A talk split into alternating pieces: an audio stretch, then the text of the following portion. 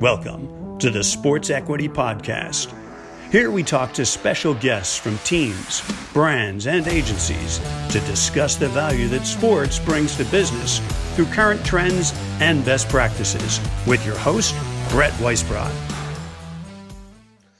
Our guest is the co founder of Sports One Marketing, host of Entrepreneurs Podcast, The Playbook, a business coach, global public speaker, philanthropist, and three time international best selling author. Today, we welcome David Meltzer to the program. Hey, good to be here.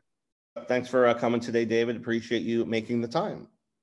Absolutely, man. I don't get to talk sports enough, so I'm ready to go. Nice. So, speaking of that, can you tell the audience a little bit about yourself and where you're from? Yeah, sure. You know, I started my career out of law school selling. So, selling internet in 1992 was the best blessing that I've ever had, not listening to my mom to be a real lawyer after law school, but ended up doing very well and working as CEO of Samsung's phone division. Then meeting Leigh Steinberg uh, in my 30s, the most notable sports agent in the world, and becoming CEO of the firm that they based the movie Jerry Maguire about. And Warren Moon, as he entered the Hall of Fame, became a partner of mine at Leigh's uh, firm. And then we spun off a sports marketing company 12 years ago together. Uh, and uh, last four years, I've really built my own brand with all the traditional and digital skills that I had learned uh, to empower over a billion people to be happy, to teach them how to make money, help people, and have fun using sports as a backdrop. That's great. And I was fortunate my first season to have Leigh on here. So it's great to continue some of that you know some of that background and excitement in the industry. But you know, before Leigh, early on, where where exactly first taste of working around sports? As a customer. So I think a lot of people discount the experience as a customer that they can translate over to work on the other side of the business. So because I was CEO of really big companies, I would hire people from people like Leigh, you know, to do appearances, signing, speaking engagements, endorsements, licensing for my companies. And I really learned not only the credibility that it took, but the emotional aspect to work with the biggest companies by utilizing not only the athletes, celebrities, and entertainers, but also the events themselves and how then you can bring the high net wealth individuals for what? To make money, help people, and have fun. And through Leigh, I learned the charitable aspect of the business since he required every project and every athlete that we had to have a charitable purpose or cause tied to it. That was aligned. Part of the reason I went to work with him with my true core beliefs, and I used it to execute in all my business acumen from that point on when I was CEO of his firm and then building Sports One Marketing with Warren Moon, we shared that same objective. And what was the biggest takeaway from the time of your life being, you know, helping lead Steinberg Sports? You know, my biggest takeaway was that sports is not a business. It's not even an industry in my mind. That what Lee taught me was sports is a backdrop. Uh, it's a ability. You know, only one thing in the world I think is has the ability to emotionally attach people, and that's children. So you know, like a mom will starve herself uh, before she gives up the quarterback lessons or the violin lessons for her kid. Uh, but beyond uh, a parent's love and emotional attachment to their children and wanting the best and willing to sacrifice or invest the most in their children. Next comes sports. Uh, and we see that, you know, in every single area. There's no such thing as NFTs when I ran Leigh Steinberg.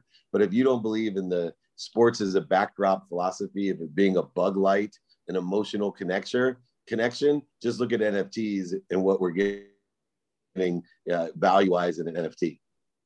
And how and when did you come across the idea to open Sports One Marketing? Well, what happened is, is I'm sure Leigh told you uh, in his interview with you, you know, Leigh had some personal problems. Thank goodness uh, he's been sober uh, for over a decade now. Uh, but Warren had known Leigh since high school. They uh, were 10 years apart, but went to the same high school. So Leigh had the inside scoop on Warren Moon and helped him through the Canadian Grey Cups all the way down to Houston and Kansas City and Minnesota and the Seahawks. But Warren approached me saying, look, the only way we can help heal Leigh is to let him bottom out. And the only way he bottoms out is we got to quit making him so much money. And uh, we decided that we'd start our own marketing firm, non competitive, what Leigh did, but we would start marketing the athletes and allow Leigh to heal. And so Warren approached me to create a business uh, that was on the marketing aspect of the relationships, the events, the celebrities, uh, and I had the business plan in order to market uh, that marketing aspect as we transform from traditional marketing into digital. And outside of Warren, who were your biggest mentors in helping you build that? Well, you know, Warren and Leigh, believe it or not, were two of my biggest mentors. Um, but I also worked with Jeff Moorad, uh, who had the job at Leigh's before me. Uh, Jeff was an extraordinary mentor. Uh, he had bought the Padres, um, just a great entrepreneur and business person. And we also had Jeff Klein, who owned the Malibu Country Club, and we were working on building uh, and negotiating, buying a team and stadiums. Uh, you know, we had some really big hitting people. Uh, Jerry Jones, uh, June Jones. I got two June Jones and Jerry Jones uh, were very helpful uh, with us as well as they were formulating what to do and where. And then on the digital side, I was blessed because I was helping Gary Vaynerchuk build his sports agency, giving him advice when they first started with AJ and him.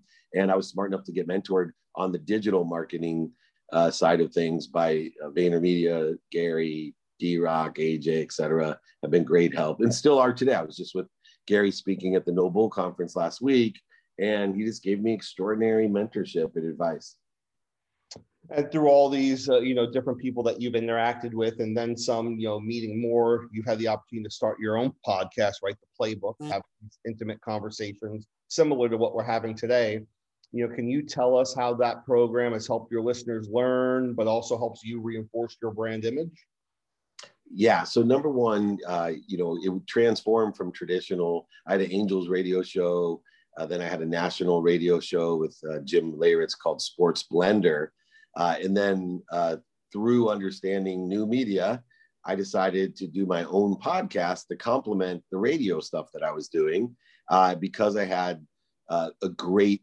uh, stable of celebrities, athletes, entertainers, millionaires, billionaires, and entrepreneurs. And what I wanted to do was be the Napoleon Hill of sports. So that was where the playbook started. I wanted to interview all the greatest athletes and celebrities about what their, you know, playbook to success was. And I wanted to find all the common denominators as a modern day Napoleon Hill, which was my idea when I wrote my book before I started the podcast was to write a book that's more modern day of Napoleon Hill. And so I brought on the biggest names in the world and I asked them questions not about their sports career, but about their emotional credibility, reasons, their history, like all these great things. Uh, and it skyrocketed. And uh, you know, entrepreneur for years picked it up. Uh, and then Spotify and Apple and Google. And uh, now, you know, it's turned into a seven day a week podcast. It started as every Tuesday with an athlete, celebrity, or entertainer. Now it's seven days a week and it has everything on it. Uh, and I'm just blessed because I think it really helps to give people insight on what it takes to be happy. And what would you say is the most intriguing conversation you've had on the podcast lately? Sadhguru for sure. Uh, the Sadhguru is like the Deepak Chopra of the entire world. And uh, he is the most enlightened, coolest, down to earth, humble genius uh, that I've ever met. It's the best interview I've ever done. It'll probably come out in a week or two. Uh, he wrote a new book, The Yogi's Guide to Manifesting What You Want in Life, or something like that. But it's called Karma. And uh, by far, if you want to rock your world and change your entire perspective or paradigm, uh, listen to Sadhguru on the playbook. Um, you know, I know you also do some consulting, right, to help others grow and, and take their ventures to the next step, whether it's one-on-one, whether it's with two minute drill, right, just different avenues. What do you enjoy most in doing that? You know, for me, I'm on a mission, and this is what my enjoyment, what I call of the consistent, persistent pursuit of my potential uh, it comes from the ability to empower people to empower people. So I'm not just happy helping someone. I want to not only help them, but teach them to help somebody else. Uh, and that's how I think my mission in life of empowering over a billion people to be happy. And my definition of happiness is people who make a lot of money, help a lot of people, and have a lot of fun. They're happy people. And so uh, I'm trying through all of these different platforms two TV shows, podcasts, books, speaking, free coaching, free training, guides, exercise. I've been doing free trainings on Friday. In fact, after this, I'll be doing one for over 20 years to help empower people to empower people uh, to simply be happy. Can you tell us? I was going to touch on that next. Can you tell us a little bit more about that, and you know, maybe on a weekly basis, what you and your audience accomplish working together? Sure. Even before Leigh Steinberg, I was doing trainings on sales, and then at Leigh's, I decided to do trainings on everything. And uh, they were Fridays. I'd buy lunch for everyone, and even pre-COVID, we'd have people flying into my office 100 200 people um, and i'd provide lunch and training, everything train on sales and business development, on networking, on mommy issues, on ego issues, on how to get a job in sports, uh, anything I could think of. And I do these trainings. Uh, and now, you know, expanding it out to the world digitally, you know, we have for this Friday over 30,000 registrants live, uh, over 30,000 registrants live on Friday. And it's my number one downloaded podcast, more than Ray Lewis, more than Andre Reed, more than you know Danica Patrick or Cameron Diaz or Dan Aykroyd, more than all the celebrities, athletes, the billionaires, Jerry Joneses of the world, anybody. People like to listen into the trainings. And um, you mentioned books, right? In one of those last comments we were talking about, you've had the opportunity to write best-selling books. You know, what do you enjoy most about sharing your knowledge and also learning through that publishing process?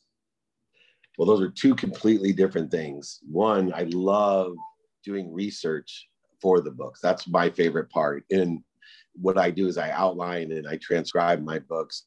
You know, my favorite part of writing a book, but I love doing the research and formulating the stories and lessons uh, in a concrete manner that will resonate with as many as possible. Um, I also love getting other people involved in the book. So, you know, I have Tillman Fertitta, Warren Moon, you know, all these terrific people that have been in my books. I love that process.